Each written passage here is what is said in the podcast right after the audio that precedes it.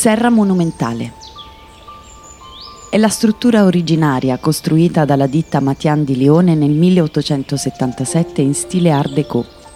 La serra ospita una bellissima collezione di euforbie con varie specie presenti.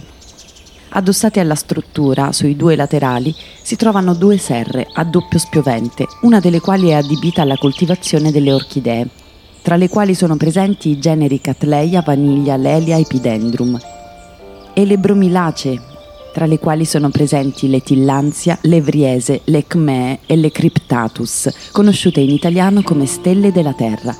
Le orchidee sono coltivate anche all'esterno della serra.